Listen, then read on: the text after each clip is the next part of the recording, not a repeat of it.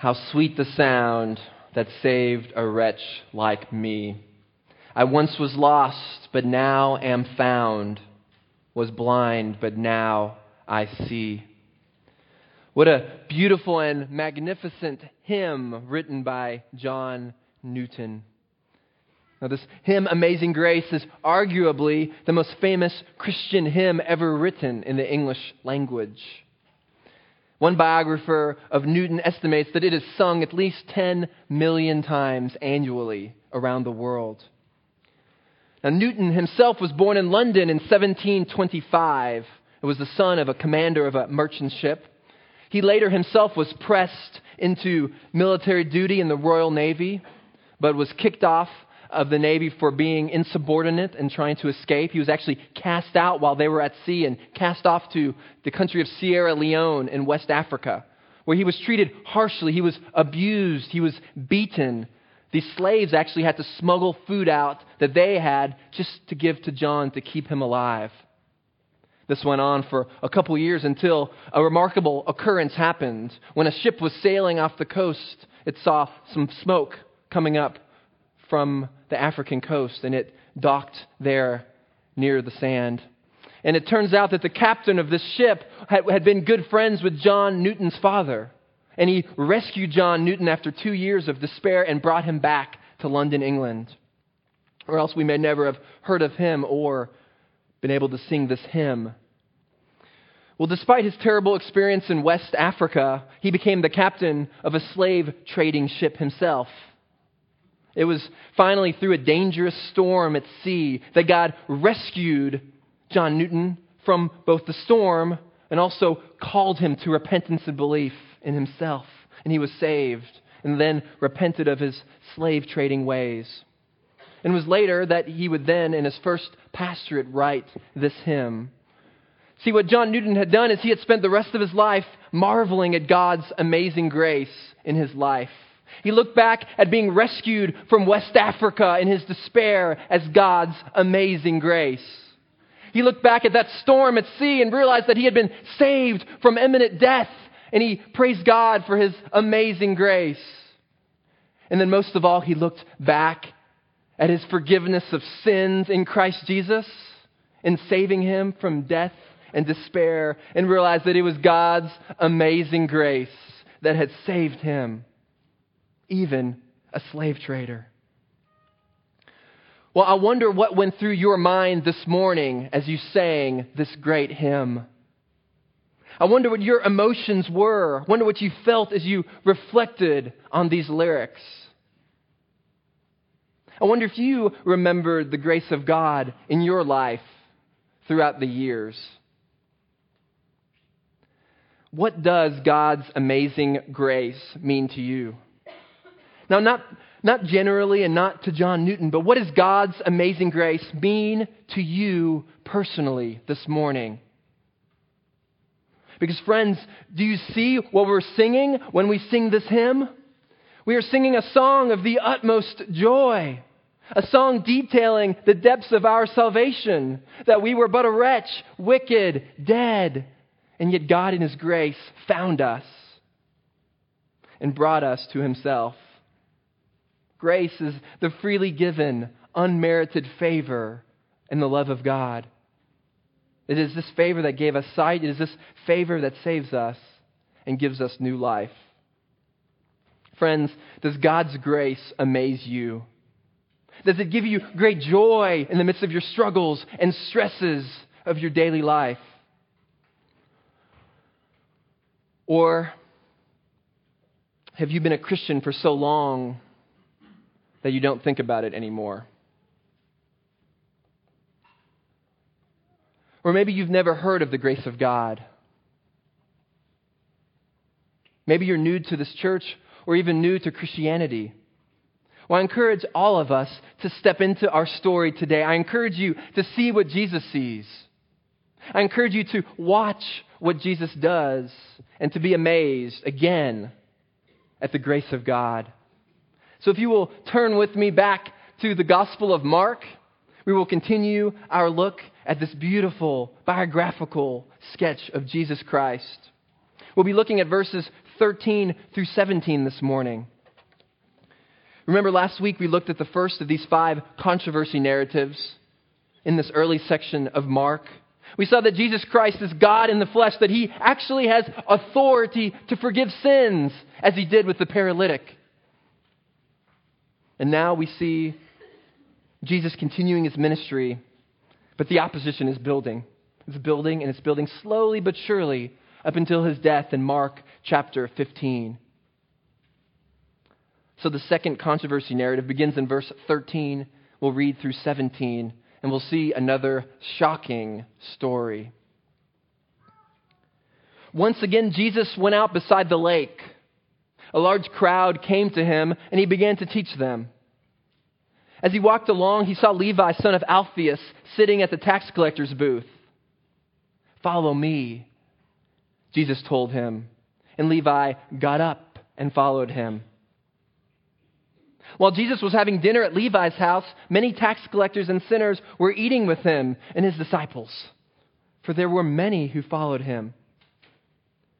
When the teachers of the law, who were Pharisees, saw him eating with sinners and tax collectors, they asked his disciples, Why does he eat with tax collectors and sinners? Well, on hearing this, Jesus said to them, It is not the healthy who need a doctor, but the sick. I have not come to call the righteous, but sinners. Well, once again in our story today, we see that the crowds are flocking to Jesus. The word is out that he's a great teacher, that he's a great miracle worker, and they are flocking to him to see him because he's doing things that no one had ever seen before. And so people continue to surround him. And in, our story today, we'll see two different groups of people.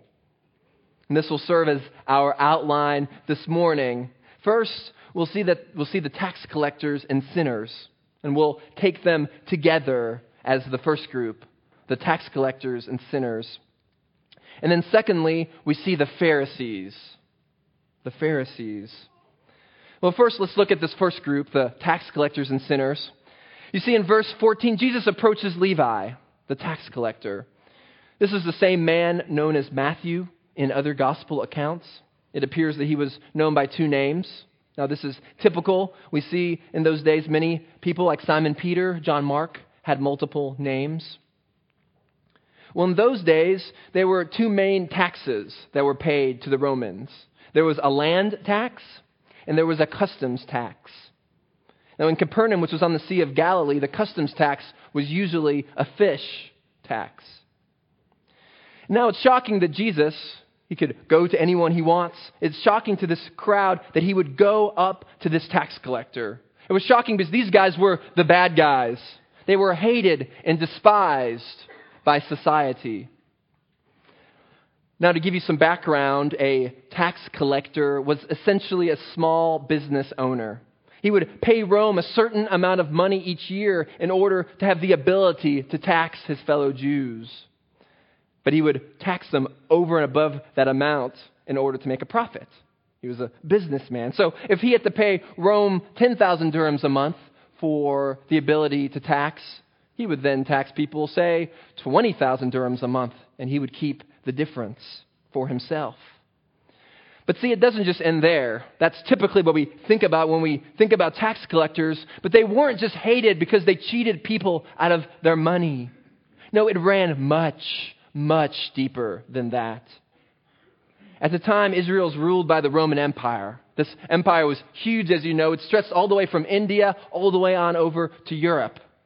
And with their army, with, without the ability to have airplanes or missiles or other armory, they had to take these taxes, to raise these taxes to fund their massive armies, to conquer more lands, to oppress the people that surround them. They were a ruthless empire. And so, hear this for a Jew, for a Jew to purchase the right to tax his fellow Jews, to help them fund their very oppressors, was unforgivable. Tax collectors were traitors, they were despised. And so this goes well beyond you took a few extra dirhams from me that you shouldn't have. No, Levi is a Jew, and he was ripping off his own people to fund a godless, overbearing government that was oppressing the Jews. You couldn't like this guy less. He had lots of money, but not a lot of friends. And so Levi would have been at his tax collector booth that day. He probably had already ripped off some fishermen who had come to him with their catch. And then notice the dramatic, even cryptic words that Jesus says to Levi. Just two words Follow me. Follow me. That's it. There's no explanation. It's, it's in fact the same command that we see of the fishermen in Mark chapter 1. But to put ourselves kind of in the story this morning, we need to understand that it would have been a big, big deal for Levi just to get up and leave his tax collector booth. This was his business, this was his investment, it was his livelihood, his career, his work. Luke chapter 5 says that when Levi left his tax collector booth, he left everything. Do you see how stunning that is? First, that Jesus would even approach a tax collector. We'll get more to that in a minute. But second, that Levi would actually follow him immediately without any excuses. He didn't say, Now, Jesus, I'm really busy right now. I'm slammed. Can you come back later? This is the biggest catch of the day. This is when I make most of my money, and it's high season for the fishermen. And Jesus, this is a big move. It's a big move. I need some time to think about it, some time to pray about it, to ask my mentors about it, and I'll get you an answer in a couple weeks. I mean, you're calling me to give my life away. See, we'd expect Levi to either say something like that or, or maybe even more likely to say, Yeah, right, Jesus. Like, I'm going to follow you. And we'd be right. That would be the response apart from God's grace. Only God's grace gives Levi the ability to respond in that moment. Only God's grace gives him the ability to have his eyes open, to see his heart move, to see his desires change, so that he can literally drop his life and follow Jesus. Do you see how scandalous and even amazing God's grace is?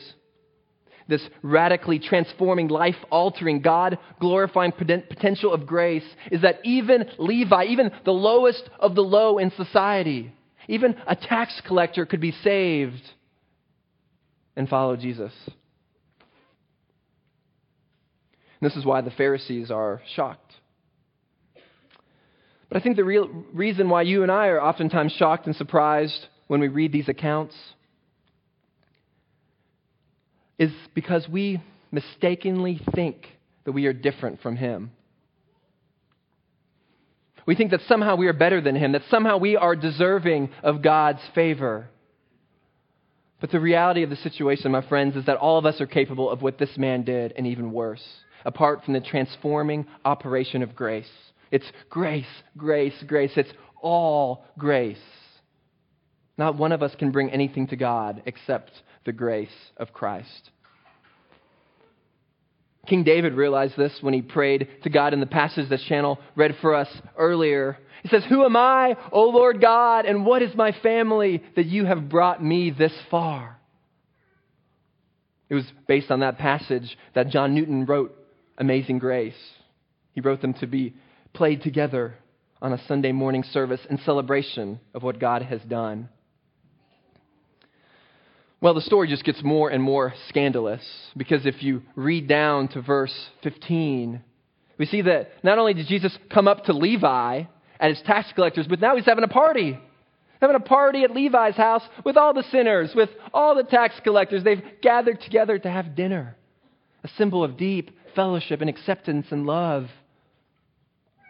Now, sinners were a class of people with immoral jobs, like slave traders, prostitutes, beggars. They included people with disabilities and disease. And here, literally, Jesus is reclining elbow to elbow as they would have done, eating together in fellowship, eating beside these filthy sinners. Now, why is Jesus eating with tax collectors and sinners? Well, you might say he's showing them grace, and that's true. But think further with me about this. See, I think what Jesus wants us to see is that any of us with secret shame or sin, any person with hidden darkness would say, if he could love the tax collectors and sinners, I can be loved too. The story that we're reading is about Jesus coming to the most wicked people in Capernaum, to the thieves, to the tax collectors, because of grace. See the same thing with the Apostle Paul when he reminds us, when he says, I was a blasphemer, I was a, a violent man, I persecuted the church, I imprisoned Christians. I was on the giving end of beatings and stonings. And yet he could say in Ephesians chapter 2 that it is by grace that I have been saved. Friends, friends, maybe you're here today and you're feeling unloved. Maybe you're feeling even unlovable. Maybe you're currently immersed in some wicked sin. Maybe you're addicted to pornography. Maybe you're uh, been stealing funds. Maybe you've been involved in whatever it may be. Maybe there's some skeletons in your closet, something in your life that no one knows about. And you wonder, how can God love me?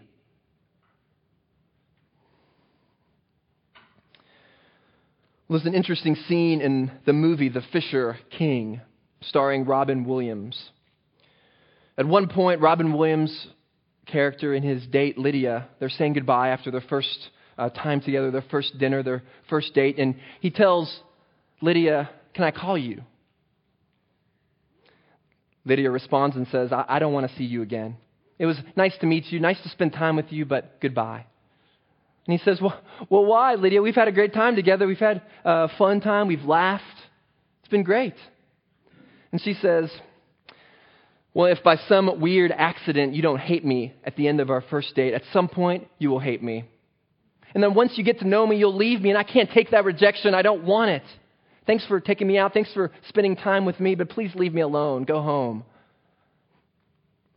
At that point in the movie, Robin Williams confesses something to Lydia. He says, I've been watching you for some time now, and I've noticed, I know that you're clumsy I know that you knock things over. I know that you're easily down on yourself, that you're discouraged, that you're often depressed. I know that you don't have any friends and you're horribly shy and timid. I, I know all that.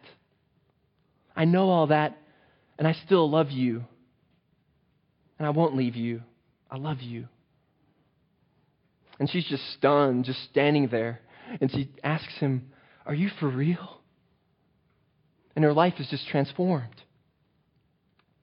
See, for someone to look at your very worst and to still love you is an industrial strength kind of love. It's a love that won't wear out. But God's love is, oh, so much deeper than that love I've just described. It's so much deeper. You see, there's no human invented illustration that can possibly come close to the deepest reality of God's love for, for us. See, God loves you and He has seen you at your worst. He sees all of your sins in the past. He sees your sins in the present, and he sees every single one of your sins in the future. He's your author and creator. He knows your every single motive. I mean, he knows even when you do good things with poor motives, he sees that. He knows what you're thinking. He knows your every thought.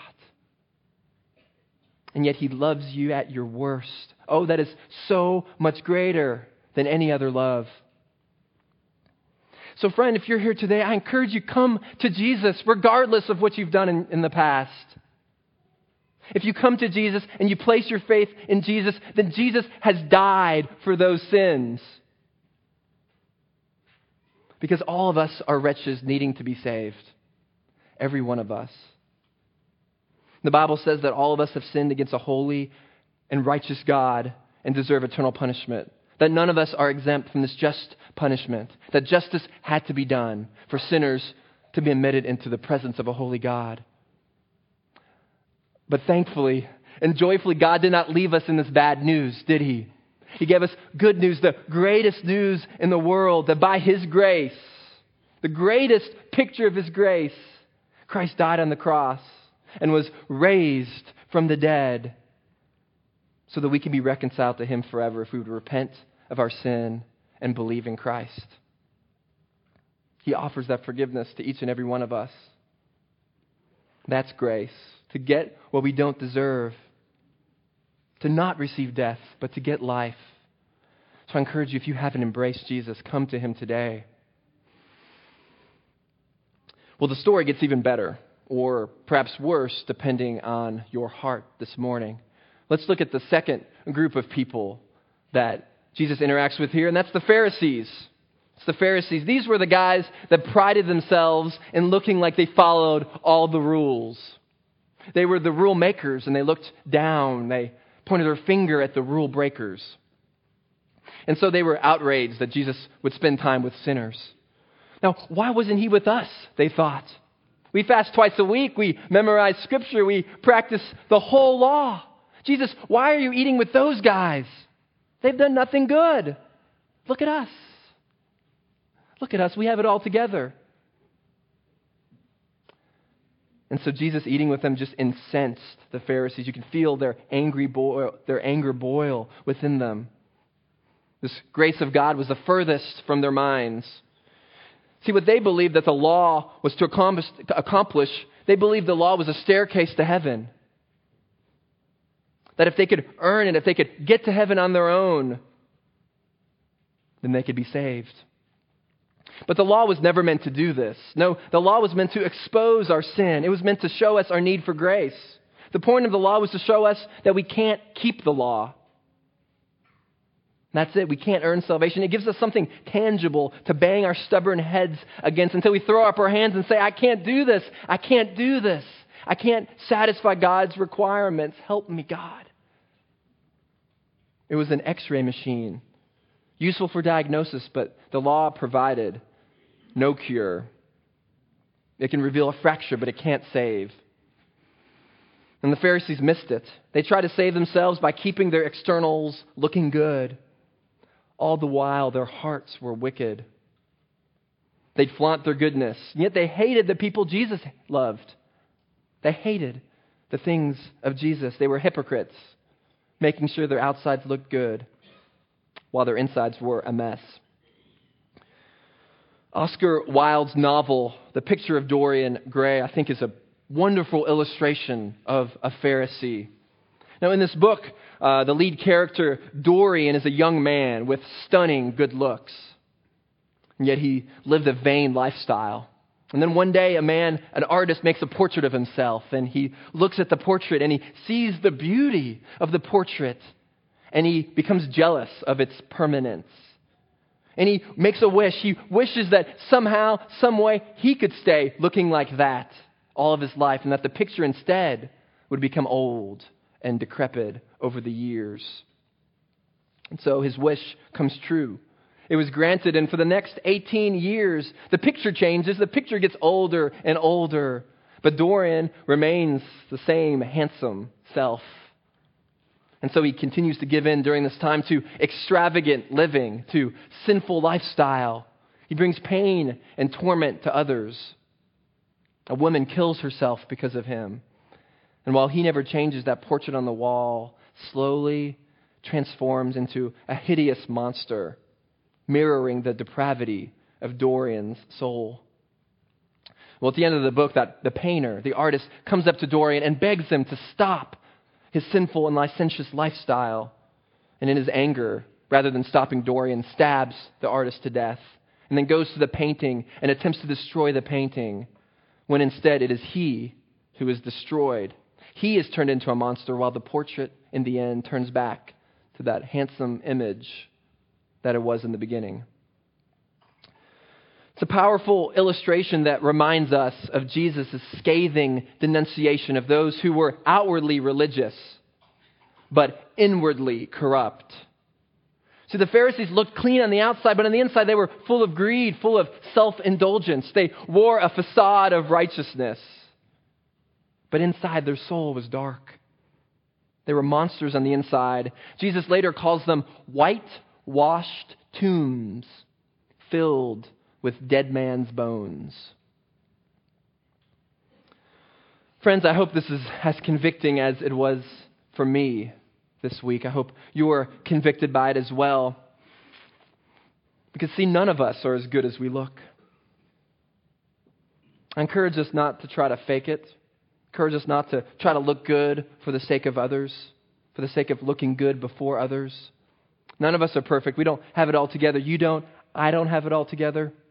And we need to be careful not to think that we're doing well just because we look good on the external just because we attend church or go to all the Redeemer conferences or attend pot, potlucks and baptisms or join a small group or serve on Fridays or read your Bible every day. No, friends, that doesn't make you good.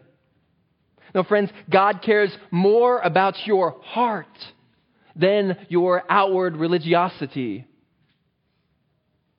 We must be very wary of hypocrisy as Christians.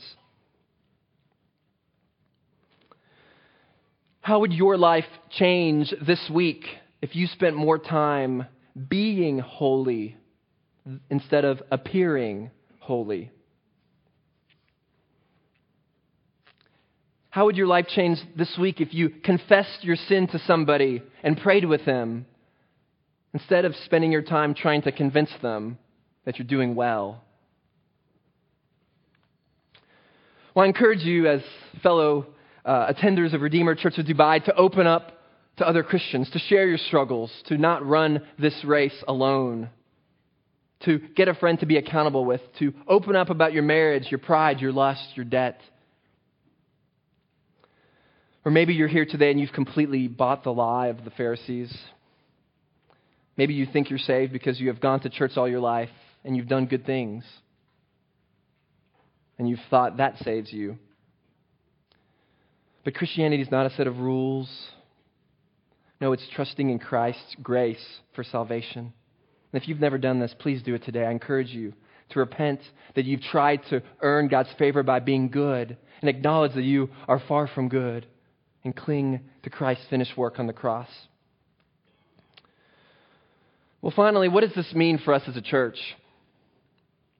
What does this mean for Redeemer Church of Dubai I mean, if Jesus was the most popular guy around, at least to the sinners and tax collectors, and he was a miracle worker who could get a hearing anywhere he went to preach, to heal, and instead he went to the house of a tax collector. What does this mean for us? What are the implications for us as a church? Well, I think there are at least four things. There's so much more, I'm sure. Perhaps you've thought of some during the course of the sermon. But four things for us as a church. One, it means that we invite anyone and everyone to our church gatherings. We see Jesus did not discriminate, so neither should we. It's not too late to call, email, text your friends. Even bring them to the potluck tonight or to our Christmas Eve service next week. There's an invitation card in your bulletin this morning. I encourage every one of us to commit to give that card out to one friend this week. Maybe even pick them up and bring them to church or meet them down in the hotel lobby so you can walk in together with them. I know it's oftentimes a little nerve wracking coming to a new place where you don't know anyone. So invite anyone and everyone to our church gathering. Secondly, we can practice hospitality. We can practice hospitality. We can invite people into our home, friends, strangers. It's not too late in the Christmas season to host your own Christmas party in your home. Maybe you can invite everyone that lives in your building. I was so thrilled to hear this last week of one family that went door to door in their apartment building, their flat building. They knocked on doors and sang Christmas carols and passed out invitations for a Christmas party going on in their flat this weekend. They're thrilled to have so many non Christians, so many people from their building come to hear the message of Christmas. It's a brilliant time to gather people together to share the good news of Jesus Christ. I mean, to look at the hope that we have in the Savior that was born and to point them to the hope that we have. It's a brilliant time to do that. And I encourage you to continue to do hospitality wherever you live, to even choose where you live via the location and also the type of place. Perhaps you can plan that in such a way that you could host small groups and parties if that is something you're able to do. Well, thirdly, we need to love the hurting people around you. We need to love hurting, hurt, the hurting people around us. Because this is exactly what Jesus did. If that's your housemaid this morning, be the best employer ever. Care for them well. Extend Christ's life like love to them in kindness and compassion. If that's your server at a restaurant, be the best customer that they've ever seen. Ask them questions. Be grateful rather than complaining and extend grace to them when they mess up. If that's your boss, if your boss is hurting today, be the best employee you could ever be. Even if that boss is mean and arrogant, work hard to make them look good. Clothe yourselves with compassion toward them. If it's a student that's hurting around you, be the most caring and loving fellow student that you can be. Look out for the kids who are lonely and ostracized, the ones who sit alone at lunch and who don't seem to have any friends. Sit by them, talk to them. In fact, that's how I became a Christian. When I was 16 years old, another 16 year old boy decided to befriend me and to share the good news of Jesus Christ with me. If there's someone struggling financially in your life, I encourage you to be the most generous person ever. To look for needs that God could use you to fill. And as a family, you can consider celebrating Christmas not in merely buying gifts for one another, but instead spending on gifts that will have a great impact on others. Well, finally, fourthly, as a church, we can intentionally love people from other cultures can love people from other cultures. I shared this story during the summer about our last potluck of the spring. Now, during this event, one of our neighbors who has a window that peers right into our courtyard at the Redeemer Villa, she confessed that she had watched people come in and out of the potluck all evening. She was glued to the window all night. She couldn't resist telling Gloria the next week how amazed she was at the potluck said she was amazed. She said, I watched all night and I couldn't believe it. I saw Indians and Africans coming together. I saw Asians and Europeans coming together to your house, and they looked happy. they were joyful. They carried big plates of food, and then they ate together. She said she was stunned, and she looked at Gloria and said, Why would you want to do that? Upon which Gloria said it's because of God's grace in Jesus Christ. That He tore down the dividing wall. He broke down all barriers. He brings people together from all tribes, all tongues, all nations. He unifies Himself through Jesus. Gloria said it's because Jesus loves us and because we love Jesus that we come together. And this was stunning to our neighbor. Stunning because our unity and our diversity adds the depth to our gospel words and displays the grace of Christ to the world. But I wonder when we sing Amazing Grace that saved a wretch like me, I wonder if we have in mind only wretches like me. You see, God's grace extends beyond any ethnic lines, beyond any socioeconomic lines. It extends beyond all geographic lines. So I encourage you this morning to talk to your neighbors, regardless of what ethnic group they are. Maybe bake some food for them, bring it over to their house to talk with them. Encourage us to go back to the same coffee shop or bakery that we go to and learn people's names, build a relationship with them. Talk to your trainers and employees at a gym you work out at. Invite people from different ethnic groups to your small group. As a church, we need to see all the people that we come across here in the UAE. We need to see them as people who have souls. We need to see our restaurant server as one who has a soul. We need to see that laborer that walks by us in the food court on Friday afternoons as one who has a soul. We need to see our housemaids as ones that have souls. Our neighbor has a soul. Our boss has a soul. Filipinos have souls. Africans have souls. Indians have souls. Europeans have souls. Every person from every tribe, every tongue, every nation was made in God's image and has a soul. And at the end of our passage, Jesus says that he came to the healthy, not to the healthy, but to heal the sick. Not to the righteous, but to the sinners. And I think what that does for us at Redeemer I think that opens up our ministry here at the church to every single person in the UAE, doesn't it? That's amazing grace, that God could do his work of grace in everyone's life. This is what John Newton understood. Until the day he died, he never stopped marveling at the grace of God through Christ in his life. For him, his life was the clearest testimony of the grace of God. Before he died, he wrote his own epitaph for his tombstone. It said, Once an infidel and libertine, a servant of slaves in Africa, was by the rich mercy of our Lord and Savior, Jesus Christ, preserved, restored, pardoned, and appointed to preach the faith he had long labored to destroy.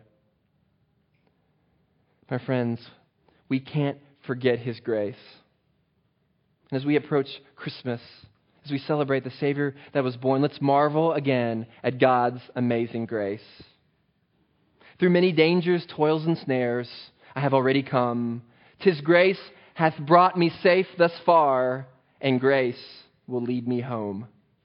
Let's pray.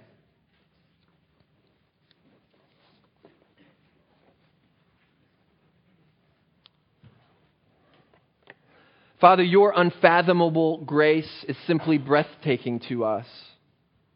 You give us your lavish and everlasting love, even while we were your enemies.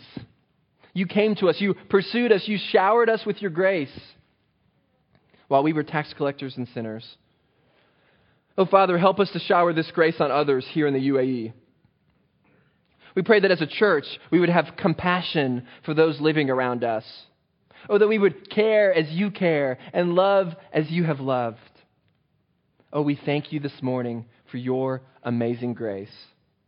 We pray this in Christ's name. Amen.